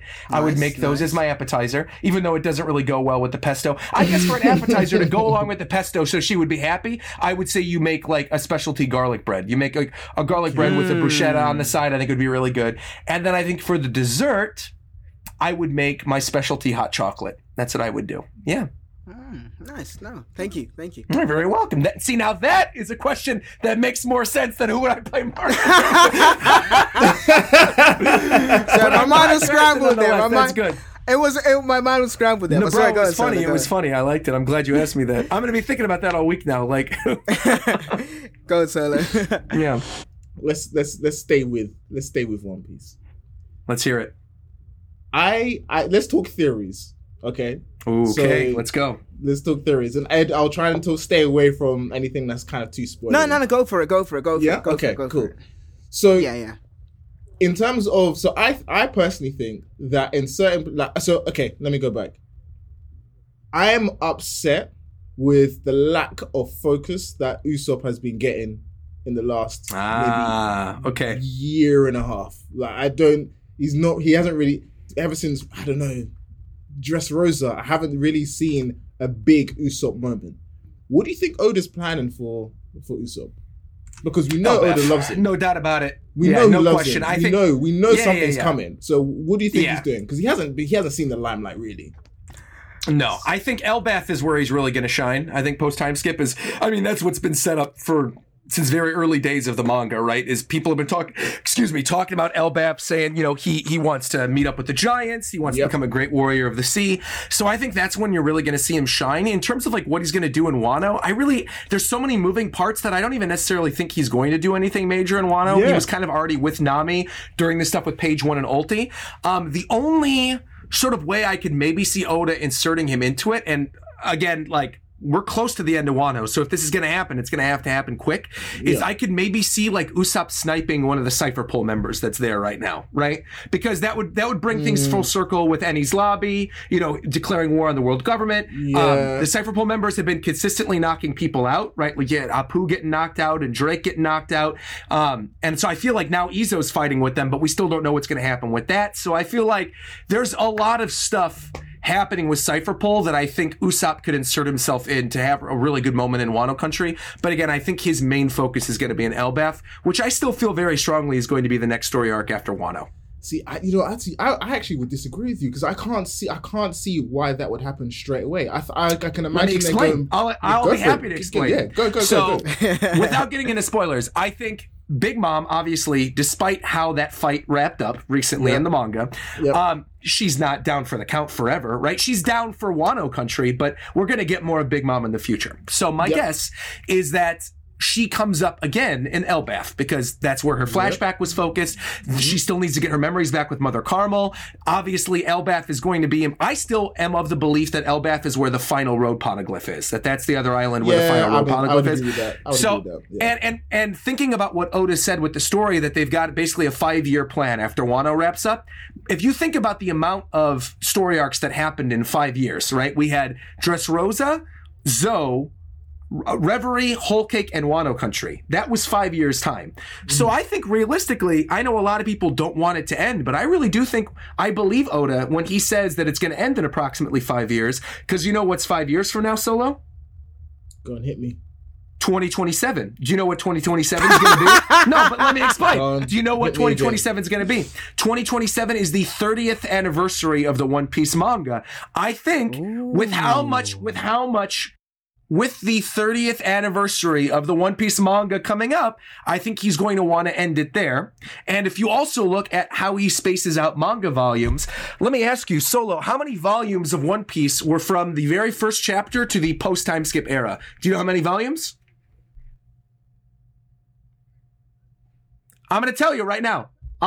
We can hear you. Yeah. So there were 60 volumes of the manga. 1 through 60 was the pre-time skip era. And then you look at 61 to presumably 121 would bring us to another 60 volumes, right? So, or 120 or 121, depending on how many volumes they want to include. So, I'm just going to message him to say log in and log back out. Message. So he's just going to log in and log back out. I can answer your question because I have so many. So you can hear me, right? Thank you so much. Yeah. Okay, good. I was worried. Yeah, that's what I thought. No worries at all. I wanted to... Is there any anime, and you may have mentioned this before, but is there any anime that has surprised you for the good or the worse regarding watching it? Sure. I think Hunter x Hunter is a big one. I remember the first thing I ever saw of Hunter x Hunter was totally unappealing to me. It was like an out of context scene from the York New City arc. And I was like, what is this anime? I don't think this is something I would really enjoy. But people had obviously recommended it to me like time and time again saying, you got to watch it. And now, I mean, if you were to ask me what my all time favorite anime or manga would be, Hunter x Hunter is in my top three. I would say my top three in terms of shonen specifically are One Piece, Attack on Titan, and Hunter x Hunter. So I think Hunter x Hunter went above and beyond the Call of Duty and really surprised me. And I think I resonate more with the main characters of Hunter x Hunter more than I do even with some of the main characters in One Piece. I think Gon, Killua, Hisoka, Leorio, Kurapika, I love them all. And it's a shame that the manga is on so many hiatuses, but I still do have faith that because he is married to the artist behind Sailor Moon, that he's probably going to hand off his stuff to her so she could actually finish the series, which I'm totally down for, like Hunter x Hunter in the Sailor Moon art style. Please give it to me. I think that'd be great. But I do think ultimately that's the big one that surprised me is I ended up really loving Hunter x Hunter to the point where, if they ever make anything about Hunter x Hunter again, I will be on it day one. I would do weekly reviews. I would do everything. I love it. Yeah. Oh, wow. I mean, to be honest, it's one of those things where for me, I agree. Like Hunter x Hunter is definitely up there for me. We did a Hunter x Hunter episode whereby... Again, it's really frustrating. The manga is like very choppy and of course. Coming in. You want to get triggered. I'll tell you a trigger because I said it on the actual podcast. Oh no, go ahead. Yeah. If people listen to us. I personally, and Solo was very triggered by this. I personally think he's run out of ideas, and that's Ed, why he's not coming back. Ed, oh no! Stop it. I know for a fact. I know. Let me explain. No, I know. I totally understand. It is definitely his health, though. Yeah. I mean, it is his health, but like you mentioned, he could outsource that. He could outsource. I think what. So one thing we mentioned was he could outsource that to, like you mentioned, his wife. Yeah, for sure. Yeah, exactly. Or because what it is probably he's probably controlling. It's his baby, or whatever. Maybe he's more successful, whatever. So he's probably controlling and doesn't want to give it away. But he could outsource that. So there's no excuses. Yes, your health is obviously not great. And I said it on the show, episode 49, I believe. Yeah. Your health is wealth. We want you to be healthy. That's absolutely true. Of course. Now being controversial in terms of he hasn't got the ideas, or I'm sure the manga is, bumping along. But I just think that he could outsource that. And, like you mentioned, give it to his wife or give it to some people. Sure. Because therefore, like you mentioned, people were where you got... mentioned to the next level, and I think he needs to essentially let go of the reins a bit, yes, and allow more people to come in. That's so. Let me just explain why I disagree a little bit, because I think something I've always admired about Hunter x Hunter, and a big reason why I like it, is much like One Piece, it weaves things in from the story very early on that eventually come back to play later on in the story. And I think if you are a manga reader, this isn't a huge spoiler, I'm not getting into a bunch of stuff, but it's just the general talk of the manga, is the current story arc we're on right now, we're on a boat to the Dark Continent, right? We're on our way to the Dark Continent, and there's all these princes, and there's like this royal intrigue, and there's all these bodyguards, and there's all these characters. And there's a lot, obviously, to keep track of, and Kurapika is the main focus of what's going on right now, right? It's not really going to Killua. I think, realistically, if Hunter x Hunter were to ever come back, he could wrap it up in 2 more story arcs, right? Beyond where we are. You could have the boat to the Dark Continent.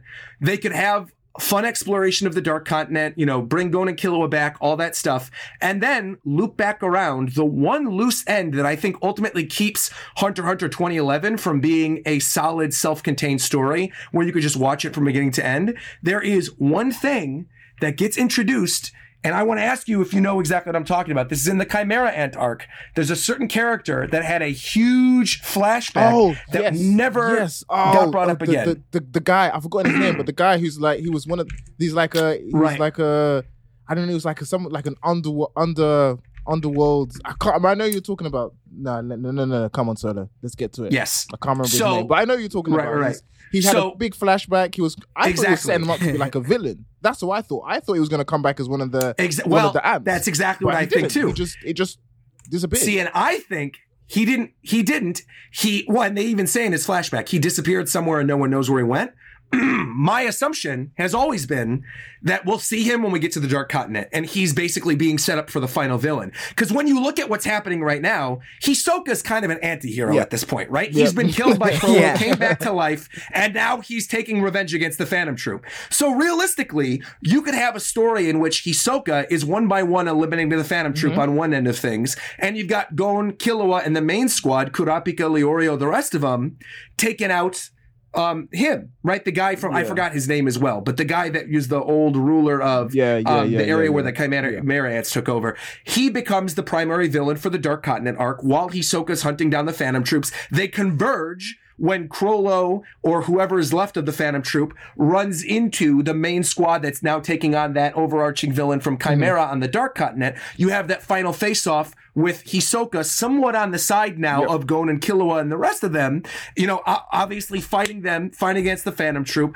have this giant ultimate fight, maybe have a one-to-one clash between Gon at his full Nen abilities versus Hisoka, and potentially Gon killing Hisoka, because that's what Hisoka wants at the end of the day anyway, and then having it be where Gon, Killua, Leorio, and Kurapika, now that the Scarlet Eyes have all been, avenged and all this other stuff, they live happily ever after, and that's the end of the series. They could easily wrap that up in 2.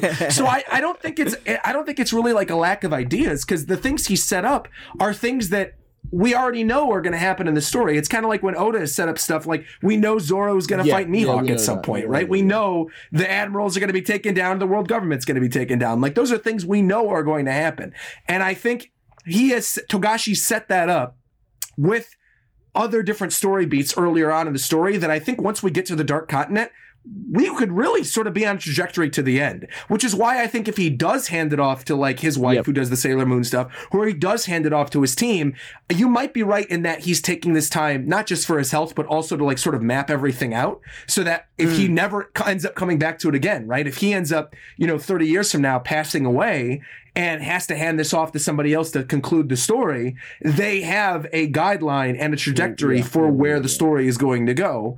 And they wrap it up, and we end up getting the conclusion of it, which, like I said, takes us through the Dark Continent, that final fight with the Phantom Troupe and the conclusion of the main four and Hisoka's story, right? I mean, it's all set up perfectly in the manga. So I think the one thing which I totally understand is people aren't really into the manga right now because there are a lot of text boxes and a lot of characters to keep track of. And I understand that, right? It's frustrating when you're only getting one chapter once every 2 years. And so you're forgetting a lot of things that are happening in the story. But I think had he not introduced that character in flashback in the Chimera Ant arc that's being set up for the overall villain at the end of the story, I think really 2011, you could take that first episode all the way to when Gon meets his father on the top of the world tree. And that could have been a self-contained story, and that's it. That's true. Because the whole point of that was Gon was wanted to find his dad.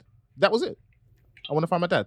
Yeah. Right. Because we know eventually, even if the anime onlys don't ever see what happens in the manga, Hisoka's going after the Phantom Troupe. Yeah. That's not a surprise. That's his trajectory. Kurapika's going after the remainder of the Scarlet Eyes. That's happening. And Gon and Killua have done what they set out to do. We've seen Gon, utilize his net abilities at the end of Chimera Ant Arc. We've seen him and Killua go their separate ways. Killua now sort of reforming. Killua taking his sibling to go live their own life. And I think, it's an enjoyable story as it is. Nice. So. I mean that's a credible and like you've mentioned, like it's fine in terms of your top three in Shonen. Again, no gatekeeping here or anything like that. Of course. For me, I think, and I know it gets a lot of rap, and I would really like to get your thoughts on this. Dragon Ball Z, or Dragon Ball, or Dragon Ball Super, the Dragon Ball series. Now I remember we had a podcast episode where Solo said he was speaking to his friend, and he said, do you think Dragon Ball Z just needs to stop? Or do you think the Dragon Ball series just... Let's call it a day,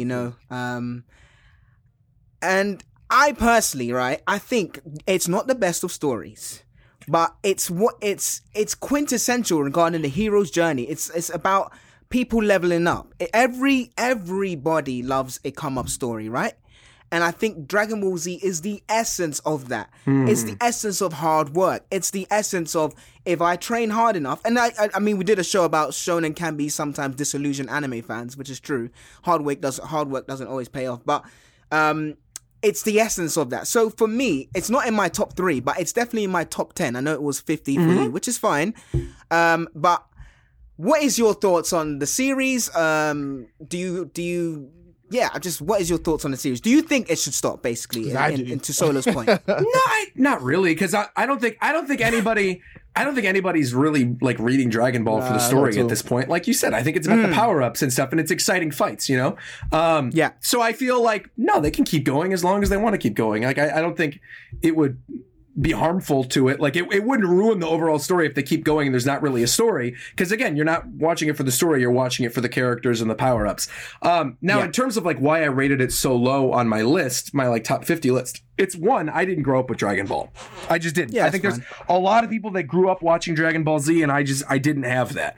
I've never actually even watched every episode of Dragon Ball Z. I know the key story beats. I've seen key moments, right? But I'm not that much of a Dragon Ball fan. So even though I know everything that happens in Dragon Ball, like I would never do a watch through of Dragon Ball because I know too much about it overall.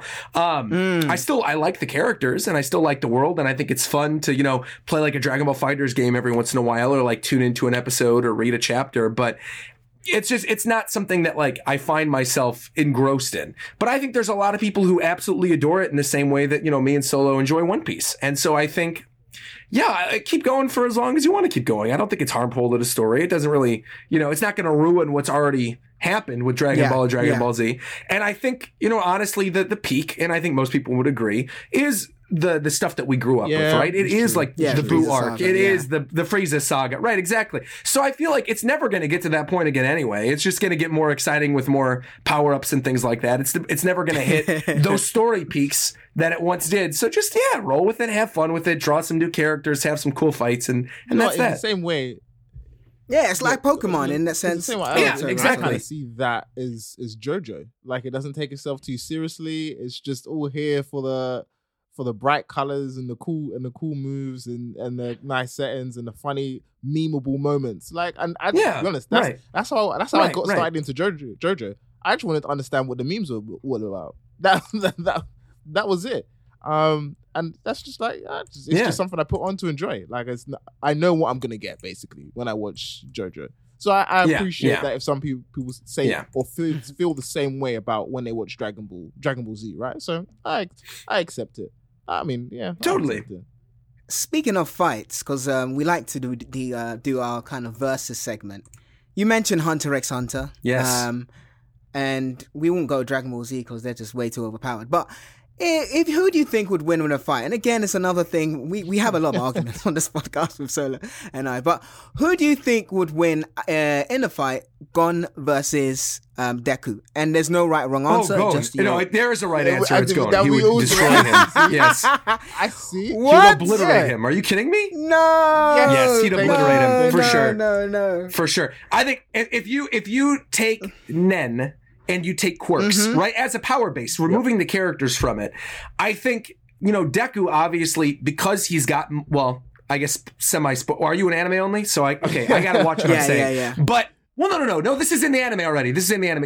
He's got multiple quirks within him. So So Deku's obviously got multiple quirks, but we don't really know the cap of Nen, right? Well, we know Deku will eventually unlock all of his quirks, and that'll be that, right? And he's the strongest hero, whatever, in this verse.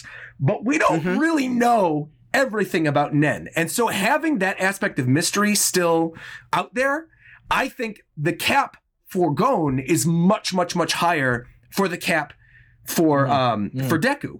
Because, it's already been brought up in Hunter x Hunter time and time again that people have specialties in their own Nen. But who's to say that at some point Gon doesn't develop more specialties with his Nen, right? He has a focus on one, but if he doesn't have a cap and he could suddenly use all the different Nen abilities, he could literally instantly kill Deku with the snap of his finger. So I feel like it's the kind of thing where it really just depends on we need to know more about Nen. But then you also got to look at what's happened in the stories already. Whereas Deku, time and time again, has held himself back, right? Yep. In many fights, he wants to, reserve his punches at the risk of then hurting other aspects of his body, right? Like, his body would get wrecked when he was doing certain things. Gon, obviously, he was wiped after he used all his Nen, and he almost died. But at the same time, like, if it was a 1v1 fight and they were both going all out end of series, I think Gon would have, especially if he, like, lost control of his mind, he would kill Deku. He would kill him. It wouldn't even be... And I think Deku would never... I don't see it. Deku would never, ever, because it's never been shown with his quirk ever... lose his mind to the point where he would kill Gon. Ever. Deku would never kill anybody. Ever. Full stop. Would never kill anybody. Even before Gon lost his mind, Gon is still prepared to kill someone. People think that it's it's only when he lost his mind. No. It was when I've forgotten his name with the smoke, the guy with the big pipe. Like when he said, "Okay, cool, try it. Go for it." He said, "I'll fight you with the bloodlust," right? And then, like, Hisoka even mentions it too, right? Deku doesn't. No, I think he wouldn't go that far. Yeah. He's like, I don't want to kill him. Right, and that's not to say that Deku isn't strong, right? Of course he is. Like, they're both strong, but again, Deku does not have that bloodlust within himself that Gon has. I mean, again, you're not a manga reader, but like, there's something that happens in My Hero later that I was not a huge fan of. That happens for literally 8 chapters, and then everything goes back to the status quo as it once was. And you think like, oh, they're gonna take the story in an interesting direction, but like, no, it's just this gets set up, and then Deku's back to normal, and it is what it is. And I think that happening in the manga and seeing the consequences of what happened in Hunter x Hunter leads me to believe that when push comes to shove, if they were forced to kill each other, Deku would not be able to pull the trigger, and Gon would. I know. You know what? I agree with that. I do agree with that. But what and you're right. There is a lot of things. I know you read the manga, but there's a lot of things that are yet to develop that we haven't seen on Nen. And maybe we know everything about Quirks, but the way I see Deku and All Might as almost the quote unquote Superman of like that kind of trope. Sure, like, of course. And that whole Superman's the strongest hero, whatever people say. For me, I just think. Batman still beat Superman though. Yeah. That still happened canonically. And he was an old Batman as well, remember? It's not a debate. I mean, canonically, Batman has beaten Superman. Old Batman, not young. Nah, but that's when Superman had a kryptonite. No. Yeah, okay, fine, maybe. But you know what I mean? It just of course. If Deku landed a 100% punch on Gon, but the question is would he? It's over. Would he do 100%? It's over. It's definitely not. No, let me tell you why right now. Let me tell you 100% why it's not over. Because a huge part of Nen is the hardening of your body, and being able to harden yourself in the same way that, Gon has good defensive abilities. Whereas, Deku, he has defensive aspects to his quirk, but, the durability is not the same as the durability that you get from Nen. So it would be much easier for Gon to tank a 120% Detroit, United States smash whatever from Deku than it would be for Deku to tank a full all-out Nen punch, explosion nuclear punch from Gon. It would be a different... It's at a different level. Deku doesn't have the same durability. Deku is almost in a way like a glass cannon, where Deku at the end of every fight looks absolutely wrecked. And Gon, we've seen him in fights against people he should not have been fighting against, and he's perfectly fine. So I feel like that durability definitely comes into play. I mean, I see your point, but again, you have more information, so therefore I can't. Right. But I just from the anime and just seeing them.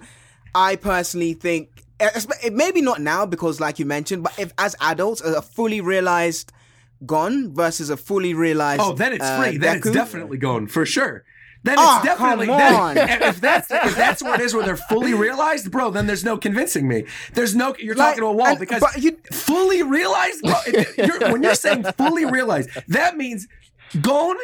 being able to control what happened to him at the end of the Chimera Ant arc at his will. Being able to control that with every Nen ability.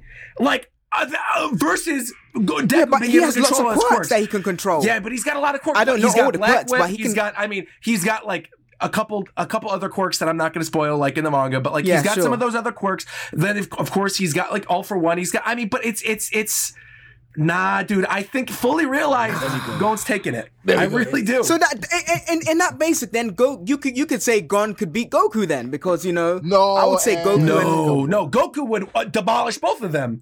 Goku would absolutely obliterate a Goku and All Might the same. No, let me take that scrap.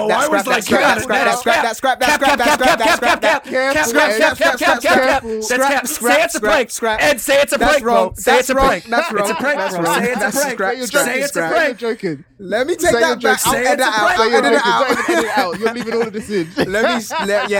That was dope. You know what? I got into my feelings and I made a very stupid. You gotta say that's a break. It's stupid. Okay. That's right. It's okay. I got into my feelings. I apologize. You know what? I got your mental. Don't worry about it. We'll talk about it afterwards. We can work through this together. It's so funny, man. I got apologies.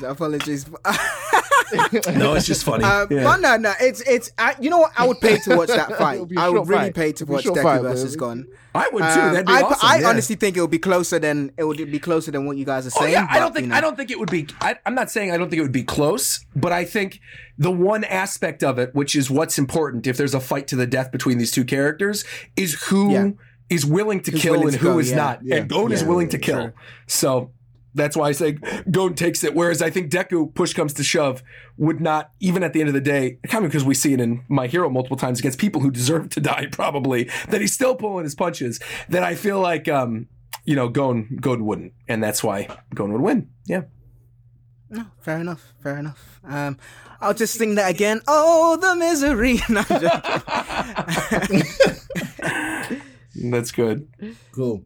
That was a fun discussion, man. I didn't expect to go in that direction today, but that was good. No worries. Solo, do you have any more questions, or should we go to the super fire? Let's go to the last super fire. All right, let's do it. Let's go for them. Let's go to the super quick fire round. So, Roger, it's a either or question. So whatever comes to your mind, just go for it. Cool. No explanation right needed. Answer. Nope. No explanation. Let's go. Yeah. Let's go. Quick fire. All right. So, quick fire. Ready? Mm-hmm. All right. Let's go. Are you a morning or night person? Morning. Luffy or Gon? Gon. Oh, that's the last song you listened to. That's probably going to piss a lot of people off, but sorry. You want to go that back? Yeah. You want to go back, or you're cool? No. I said no. We don't shame here, Solo. I said it. No one has ever asked me that before, but I personally, I like Gon better as an MC. So no one's ever asked that. Usually people ask like Luffy and other characters from other series. No one ever asked Luffy and Gon, but it wasn't that was frame one too. I didn't even really think about that. I just said that Gon. Was good. But that's what we want. That's what we want. On it, I'm that's still like, I stand by that Gon for sure. Yeah, good. You're on a super anime podcast, man. We're different. We're different. Exactly. The last song you listened to. Last song I listened to was the soundtrack of Final Fantasy VII Remake, and it was the theme that plays during the Rufus Shinra fight. I don't know that, but I'll definitely try and check that out. It's very good. Okay, cool. Smash Brothers or Mario Kart? Oh, Smash. Free. All day, every day. Yeah. Yeah. Chefin or Eaton? Say that again? Chefin or Eaton? Yeah, like, would you rather be the cook or would you rather be the person? No, I'd rather eat, of course. Some people actually get joy from cooking. Oh, I mean, like, I get joy from cooking, of course. I love it. But, I mean, I would always rather be the one enjoying. No worries. Pokemon Gold or Silver? Oh, man. I grew up playing Silver, but I actually played Gold as the Heart Gold Soul Silver remake. I chose Gold because I wanted to, be able to try both of them. And I actually enjoyed Heart Gold more than I did Silver growing up. So I'm going with Gold. But if they ever end up doing a Let's Go version of Johto, like if they ever do kind of like what they do with Pikachu and Eevee, and they do Let's Go Johto, Gold, and Silver, I'm probably going to go with Gold again. So, yeah. Nice. Okay. No worries. Itachi or Doflamingo? Oh! Now this is a good one. That's a good one. Ladies and gentlemen, we got him. You earned him. Oh man,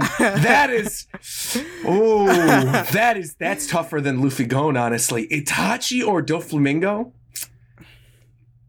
You can pass if you want. No. There's no passing. Okay. I was trying to let the guest go, but all right. This is why I'm going to say what I'm saying. Doflamingo to me is the best villain in all of One Piece. I love Doflamingo. I think he's such a fun character. But Itachi is the best character in all of Naruto, so I got to go Itachi. Right. No, that's a good rationale. Yeah. Fair enough. I know you're probably going what you're going to say here. Manga or anime? I would say manga. Yeah. No, that's fine. Deku or Bakugo? Oh, Bakugo. Easy. Yeah. Not a question. Oh, the misery. Anyway, I'm just going to say it every time I get triggered. I know this one anyway, but I'll ask Pokemon or Digimon? Oh, Pokemon, of course. Yeah, of course. No worries. Last anime film you watched? Last anime film I watched? Ooh, that's a good question. I just did a rewatch of Summer Wars about a month ago, actually. Oh, nice. Okay. That's one of my all-time favorites. I think that movie's great. I want to watch Belle, but I haven't been able to find where to watch it. Yes. I am very interested because it's from the same team that did Summer Wars, so I think that could be really good. I'm obviously very excited for Film Red, too, which is coming out later this year, the new One Piece movie. If you got a recommendation for an anime film I should watch that came out recently, let me know because I'm always down. Came out recently. Oh gosh, I'll message you. But honestly, I personally like you mentioned that as the late great B.I.G. said, more anime, more problems, man. Because there's so much anime out there, man. Of course, so much. So yeah, I think the last anime movie I probably watched was Ghost in the Shell. That's a great movie. Yeah. Oh no, it was Akira when we did our Akira episode. I just wanted to fun! I got to do an Akira rewatch actually. Funnily enough, I was this 2 or 3 weeks ago. I was at the Academy Awards Museum here in Los Angeles, and they have an exhibition on like animation and like Academy Award winning films. And there's an animation room where they have an original cell from Akira as well as the storyboards from it. You're not allowed to take pictures of it, but it's the scene where oh, I forgot the name of the characters, but they're like, it's a very brief scene, but it's these two characters walking down the cityscape, and you've got like a couple making out like on a park bench, and the two characters are having a conversation, and they have the cells of that scene there at the Academy Museum. So if you're in LA, I would say definitely check it out. I think that's a permanent installation there too. I don't think that's part of their temporary exhibition. They have like a Miyazaki exhibition on the top floor right now that I think ends next month. But the Akira stuff's there permanently, so definitely go check it out. Okay, definitely. Probably be in LA next year. So nice. Put that on the list then. Put that on the list. There you go. Yeah, the Academy Museum's awesome. Next one's K-pop or hip hop. Ooh, K-pop or hip-hop? I love them both. I'm going to say hip-hop, I think. I actually think I like hip-hop more, but that's, again, just because I grew up with it, and that's because I'm surrounded by it. I grew up in Chicago, and then I moved to L.A., so it's it's ingrained in the culture of my whole life. Of both places, of both cities, yeah. So I would coming from the South, I'd say hip-hop, but... I have really been loving K-pop a lot recently. I think there's a lot of great K-pop bands, and it's just, it's fun. It's bubbly. You're in a different mood, right? Like, I listen to hip-hop when I'm on my grind. I listen to K-pop when I just want to have something bubbly in the background, you know? That's a good point. That's a very good point. It's a different mind frame that you're going to be in when you listen to K-pop versus hip-hop. Yeah, good point. For sure. Yeah. Anime intro, anime outros, song-wise. I got to think of my all-time favorites. You know, usually the intros end up hitting more than the outros do, but I think there's recently been some amazing endings. In particular, the new season of Attack on Titan has one of the best ending songs I have ever heard in any anime, period. Okay. It's that good. I haven't heard it yet. It's very, very good. And, I think endings are usually a little more melancholy, but even looking back at Naruto, like, the songs that I remember really, really loving a lot of time were the endings, despite the fact there's some great intros in Naruto. I feel like Umiwa, I love that ending song from Naruto. I love Meteor, Ryusei's really good. I think there's some great endings. Yeah, there's some great intros. I think if I had to choose one, though, I would say intros. There's nothing that quite hits as much as season 1 Attack on Titan. Season dots in Diego. So I gotta go with that.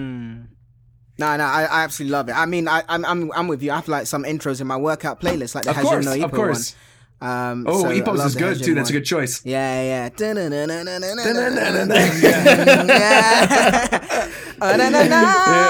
a good choice. No worries. I just lost my notes there. Yeah, cool. Naruto, Bleach. Well, okay. Let me preface this. I have seen all of Naruto now, and I have only seen up to Soul Society and Bleach. So I have not seen everything else that happens in Bleach, I'm going to say Naruto, but I will say I do love the style of Bleach. I love it. And I am interested in watching more on my own. I probably won't do a watch through of it because I've learned my lesson after doing Naruto and Hunter x Hunter that like it takes a lot out of me and I got to dedicate a lot of time. And this year there's a lot of games to play, so I don't really have time for a long form watch through this year. But on my own time, I do plan on catching up to Bleach because I liked it. But again, because I've seen all of Naruto, I would say Naruto. Nah, that's fine. Yeah. Absolutely valid. Yeah. And then last question, what would you say to your younger self if he was listening today? Bro, you're going to be sent Pokemon cards and video games for free just from doing videos online about the things that you love. Like, just hang in there. Things might be tough, kid, but like, trust me, it's going to get real good real quick. So that's what I would say. Well, you know what? And you know, that's a brilliant ending. Go for it. So. I was going to say, on that note, thank you so much. This has been a great podcast. We thank you very much for your time. Fantastic. Yeah, it's been a lot of fun. Thank you so much. Yeah. And I guess for the listeners, where can they find you?